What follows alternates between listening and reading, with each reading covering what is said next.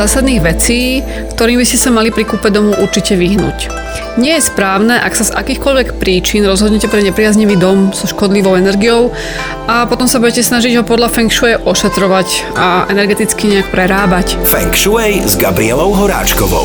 Prajem krásny deň, som Gabriela Horáčková Voštináková z Feng Shui Harmony. Už 18 rokov som praktik Feng Shui a bazi konzultant. Feng Shui je umenie, Feng Shui je veda. Feng Shui je žiť v harmónii. Ale pozor, Feng Shui nie je náboženstvo, nie je magické a nie je prázdny šek. Chcete vedieť viac? Poďme si povedať o možnostiach, ako žiť viac v harmónii a láske v našich domovoch. Feng Shui. Dnes som si k nám pozvala rodinného priateľa, ktorý sa zaujíma o tému, ako postupovať pri kúpe rodinného domu podľa Feng Shui. Privítajte ho dnes medzi nami. Ahoj Michal, som rada, že si dnes prišiel. Ahoj Gáby. Ahoj. Mohla by si mi prosím vysvětlit, jak postupovat při koupi rodinného domu, abych pak nezistil, že jsou věci, které není možné vyřešit? Takže existuje niekoľko zásadných vecí, ktorým by ste sa mali pri kúpe domu určite vyhnúť. Nie je správne, ak sa z akýchkoľvek príčin rozhodnete pre nepriaznivý dom so škodlivou energiou a potom sa budete snažiť ho podľa Feng Shui ošetrovať a energeticky nejak prerábať. Feng Shui odporúča investovať do na prvý pohľad energeticky prínosného a šťastného domu. A potom tie energie zvelaďovať a podporovať. Takže pri kúpe nového domu je potrebné zobrať niekoľko dôležitých aspektov do úvahy. Výber a rozhodovanie v prvom rade závisí od finančných možností, to je samozrejme. No je dobré, ak sa na rozhodnutie pozrite aj cez Feng Shui. Ako iste viete, dom a prostredie, v ktorom žijeme, ovplyvňuje naše životy, úspech, zdravie, vzťahy a takúto celkovú harmóniu života. Preto správny výber miesta na život je jedným z najdôležitejších rozhodnutí v našich životoch.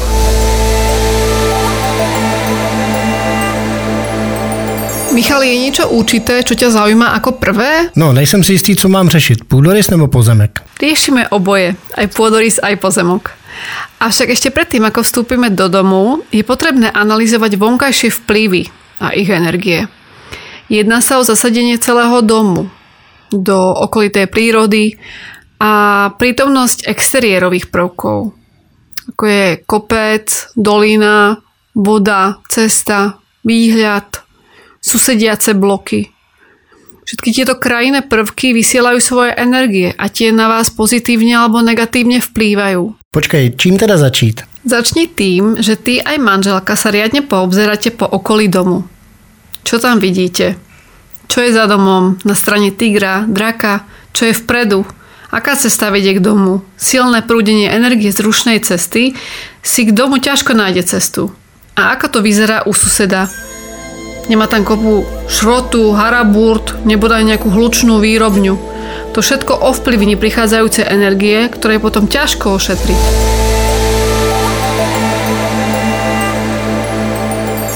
Zmínila si stranu tigra a draka. Co to vlastne znamená? Tak toto je veľmi zaujímavá otázka a určite sa pri nej pozastavíme, pretože patrí k najzákladnejšej škole Feng Shui, bez ktorej by sa nemal kupovať žiaden dom. Hovorí sa, že každá budova, obydlie je ovplyvňovaná okolím vo forme štyroch symbolických zvierat.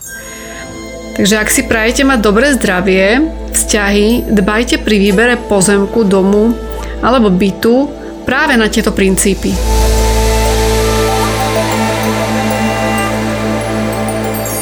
Kde je strana tigra a draka? Predstavte si, že vy ste dom. Dívate sa dopredu, na otvorený priestor, ktorý sa nazýva Fénixom. Za chrbtom je to oblasť tzv. čierna korytnačka, naľavo je drak, ktorý by mal byť vyšší ako biely tiger. Čiže ľavá strana má byť vyššia ako pravá. Ľavá strana draka to je tzv. dračí dých, energia yang. To sú financie, pracovné príležitosti, naša komunikácia. Ak je drak vyšší ako tiger, potom jinová stála nehybná energia bieleho tigra je potláčaná a naše pracovné aktivity nič nezastaví. V prípade vyššieho tigra nastávajú problémy s financiami, nakopenie sa negatívnych udalostí až bankrot.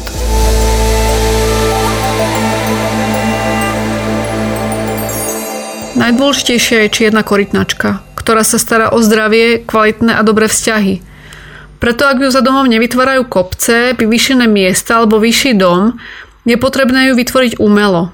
Napríklad vyšším kamenným plotom alebo nanosenou hlinou s vytvorenou skalkou, prípadne záhradným domčekom, altánkom, kríkmi, stromami.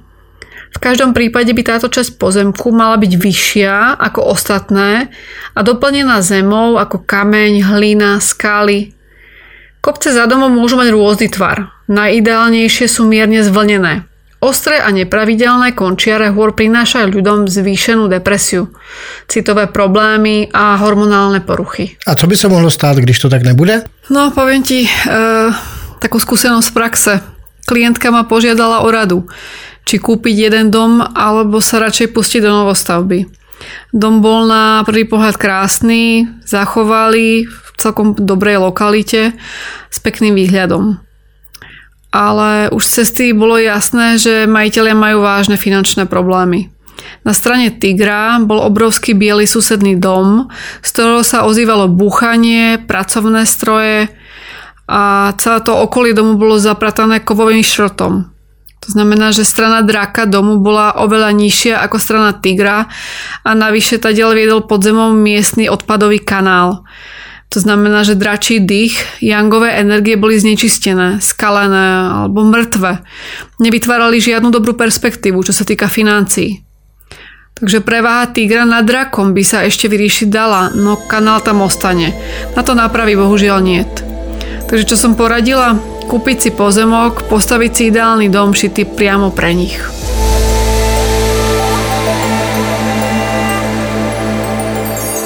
Rozumím. Za domem kopec nebo výšený pozemek a před domem otevřený prostor. No a co když bude strana tygra vyšší než strana draka? Ak je tiger vyšší ako drak, riešením je umiestnenie lampy svietiacej nahor, na stranu draka.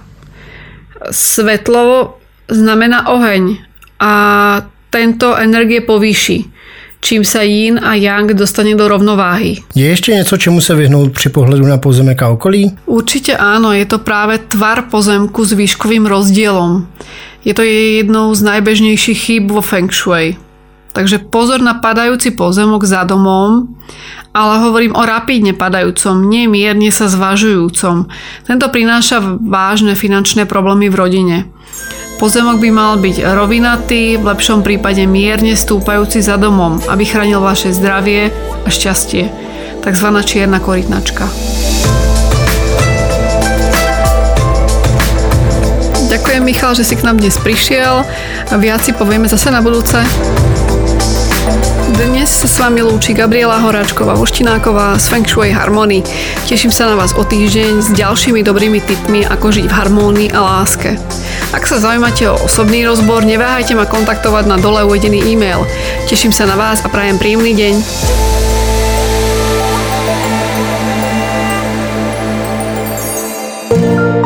Magické podcasty.